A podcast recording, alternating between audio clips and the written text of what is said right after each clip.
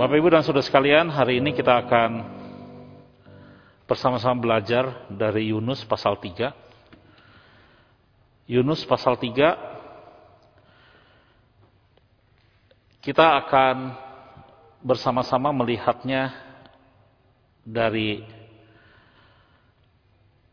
ayat yang keempat dan kelima saja. Dua ayat saja yang akan kita uh, fokuskan. Yunus pasal 3 ayat 4 dan ayat 5. Saya akan bacakan bagi kita semua. Mulailah Yunus masuk ke dalam kota itu, yaitu kota Niniwe. Sehari perjalanan jauhnya lalu berseru, 40 hari lagi maka Niniwe akan ditunggang balikan. Ayat 5, orang Niniwe percaya kepada Allah, lalu mereka mengumumkan puasa, dan mereka, baik orang dewasa maupun anak-anak, mengenakan kain kabung. Sampai demikian membaca firman Tuhan. Bapak Ibu sekalian, saya ingin memulai perenungan firman Tuhan malam hari ini dengan belajar dari uh, belajar tentang sebuah prinsip dari perumpamaan tentang penabur. Di dalam perumpamaan penabur kita belajar prinsip ini, bahwa benih yang baik bila berjumpa dengan tanah yang baik, maka hasilnya maksimal. Itu yang kita pelajari dari perumpamaan penabur benih yang baik, bila berjumpa dengan tanah yang baik, hasilnya maksimal.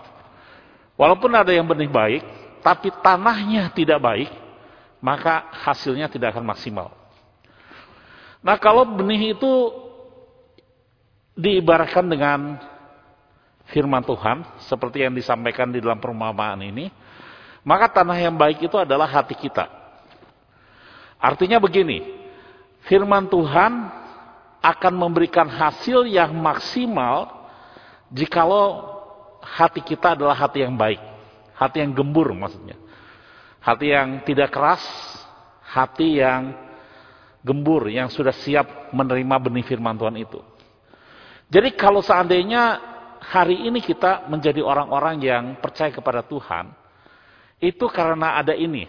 Karena hati kita sebenarnya sudah digemburkan, sudah digemburkan sehingga ketika ada Injil datang kepada kita, kita menjadi percaya kepada Tuhan. Ini prinsipnya. Nah prinsip inilah juga sebenarnya yang terjadi di dalam kehidupan orang Niniwe. Ada firman Tuhan yang dibawa oleh Yunus. Lalu setelah firman Tuhan itu disampaikan di ayat yang keempat, firman Tuhan yang sangat pendek. Lalu di ayat yang kelima terjadi pertobatan massal. Jadi kalau memakai prinsip yang tadi, maka sebenarnya kondisi hati bangsa Niniwe pada waktu Yunus menyampaikan firman Tuhan, hati mereka sudah gembur. Hati mereka sudah baik. Jadi ada firman yang disampaikan, hati orang Niniwe-nya sudah gembur, maka terjadi pertobatan massal. Seperti itu Bapak Ibu sekalian kalau kita memakai prinsip yang tadi. Nah ini menarik. Kenapa menarik? Karena sebenarnya Alkitab menggambarkan orang Niniwe itu orang yang jahat. Kita akan melihatnya Bapak Ibu sekalian di salah satu ayat, di ayat 8. Di sana disebutkan bahwa bangsa Niniwe itu tingkah lakunya jahat dan mereka punya kehidupan yang penuh dengan kekerasan. Nah, Bapak Ibu terjemahan aslinya adalah bahwa kejahatan itu seperti ada di tangan mereka.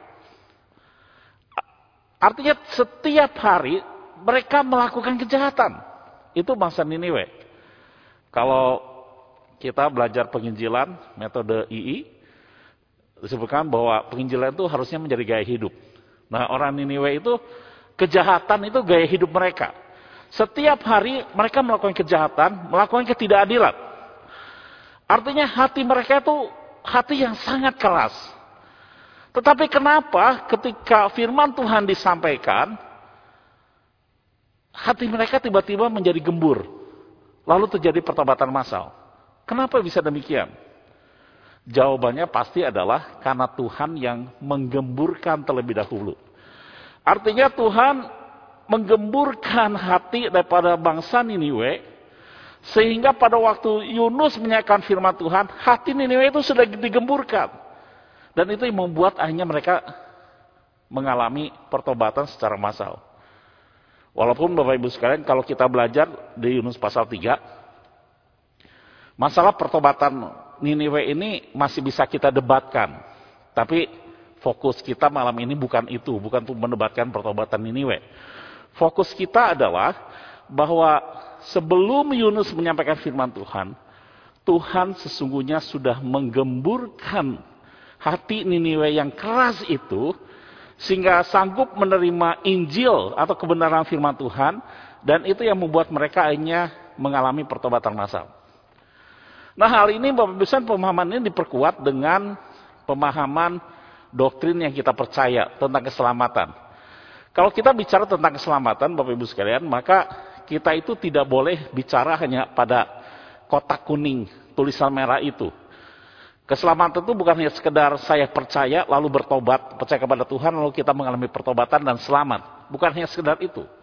Ketika kita bicara keselamatan, kita itu harus bicara dari awal sebelum kita percaya sampai nanti kebangkitan hari terakhir di mana kita mendapatkan kemuliaan dari Tuhan.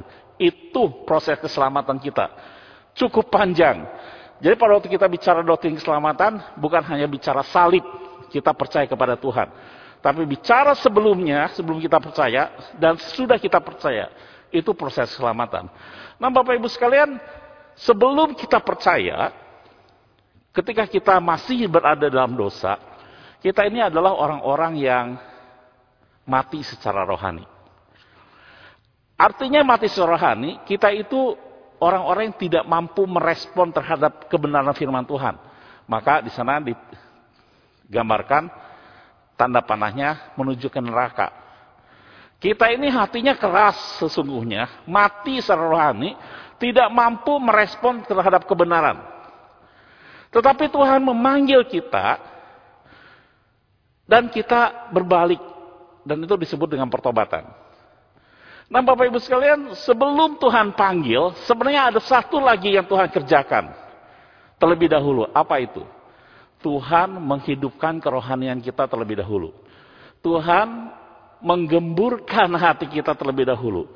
Karena kalau itu tidak digemburkan, kita nggak mungkin bisa merespon hal yang rohani. Kita nggak mungkin bisa memanggil, bisa memenuhi panggilan Tuhan untuk bertobat. Nggak mungkin. Tuhan yang hidupkan dulu kerohanian kita, Tuhan yang gemburkan hati kita terlebih dahulu, sehingga ketika ada firman Tuhan, kita merespon. Baru kita bertobat. Itu pengertian yang kita percaya di dalam doktrin keselamatan. Lalu yang kedua, Bapak Ibu sekalian, di dalam satu Korintus ada salah ketik di situ. Pasal 3 ayat 6, di sana dituliskan demikian. Aku menanam, Apolos menyiram, tapi Allah yang memberi pertumbuhan. Artinya apa? Artinya kalau Tuhan tidak pernah memberikan pertumbuhan, kalau Tuhan tidak mengemburkan hati, maka pertumbuhan itu tidak akan pernah terjadi. Walaupun kita berupaya sedemikian rupa. Nah itulah yang terjadi dalam kehidupan orang Niniwe. Bangsa Niniwe bertobat bukan semata-mata karena Yunus yang pergi ke sana. Bukan karena ada berita firman yang disampaikan oleh Yunus di sana. Bukan hanya itu. Tapi pertobatan Niniwe adalah karya Tuhan. Di mana Tuhan terlebih dahulu menggemburkan hati Niniwe. Sehingga ketika ada firman Tuhan yang sampai, mereka bertobat. Mereka percaya kepada Tuhan. Itulah yang terjadi. Keselamatan Niniwe ada keselamatan yang dikerjakan oleh Tuhan. Walaupun ada alatnya di sana yaitu Yunus untuk menyampaikan firman Tuhan. Tapi Tuhan yang mengerjakannya terlebih dahulu. Tuhan yang melembutkan hati Niniwe, menggemburkan hati Niniwe. Tuhan yang memaksa Yunus untuk pergi ke sana menyampaikan firman Tuhan. Lalu Tuhanlah yang membuat pertobatan masal di sana. Itulah yang terjadi. Jadi Bapak Ibu dan Saudara sekalian, ketika kita belajar dari Yunus pasal 3, sesungguhnya kita melihat karya Tuhan.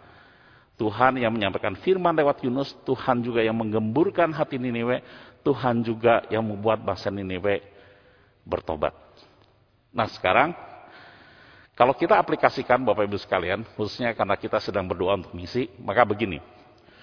Bahwasanya kepercayaan yang diberikan kepada GKI Greenfield untuk bermisi itu sangat besar. Bukan hanya sangat besar, sangat besar Bapak Ibu sekalian. Kita diberi kepercayaan mengelola lima pos. Kita diberi kepercayaan beberapa tempat ladang misi. Baik Anda di Kalimantan, baik Anda di Jawa Barat Bapak Ibu sekalian. Tuhan memberi kepercayaan yang sangat besar kepada GKI Greenfield. Bukan hanya kepercayaan ladangnya, dana yang kita butuhkan Bapak Ibu sekalian untuk pelayanan misi ini sangat besar. Sangat-sangat besar Bapak Ibu sekalian. Nah Bapak Ibu kita mengerjakan banyak hal di ladang misi. GKI Greenfield mengerjakan banyak hal di ladang misi. Tapi kalau ditanya apakah hasilnya sudah maksimal, saya berani katakan belum. Kenapa? Karena yang kita rindukan itu bukan hanya sekedar kita mengerjakan misi. Yang kita rindukan adalah terjadi kebangunan rohani di ladang-ladang misi yang kita yang Tuhan percayakan pada kita. Nah, karena kita merindukan ada kebangunan rohani di ladang-ladang misi yang Tuhan percayakan pada kita, maka yang harus kita lakukan adalah bukan hanya mengerjakan program pelayanan misi, tapi ada satu hal lagi yang kita harus lakukan, yaitu kita perlu berdoa supaya Tuhan menggemburkan orang-orang yang kita layani. Kita perlu berdoa supaya Tuhan menggemburkan orang-orang yang tadi kita doakan, Bapak Ibu sekalian. Tuhan menggemburkan hati orang-orang Dayak yang ada di Kalimantan. Tuhan menggemburkan hati tadi suku anak dalam. Ada suku juga yang kita adopsi Bapak Ibu sekalian. Tuhan menggemburkan hati orang-orang yang ada di sekitar pos PI kita. Tuhan menggemburkan hati orang-orang yang ada di sekitar GKI Greenfield. Itu yang harus kita doakan juga Bapak Ibu sekalian. Sehingga pada waktu kita mengerjakan misi, pada waktu kita menyampaikan firman Tuhan, ada hasil yang maksimal. Yaitu apa? Kebangunan rohani. Orang-orang dibawa kembali kepada Tuhan, orang-orang menjadi percaya kepada Tuhan.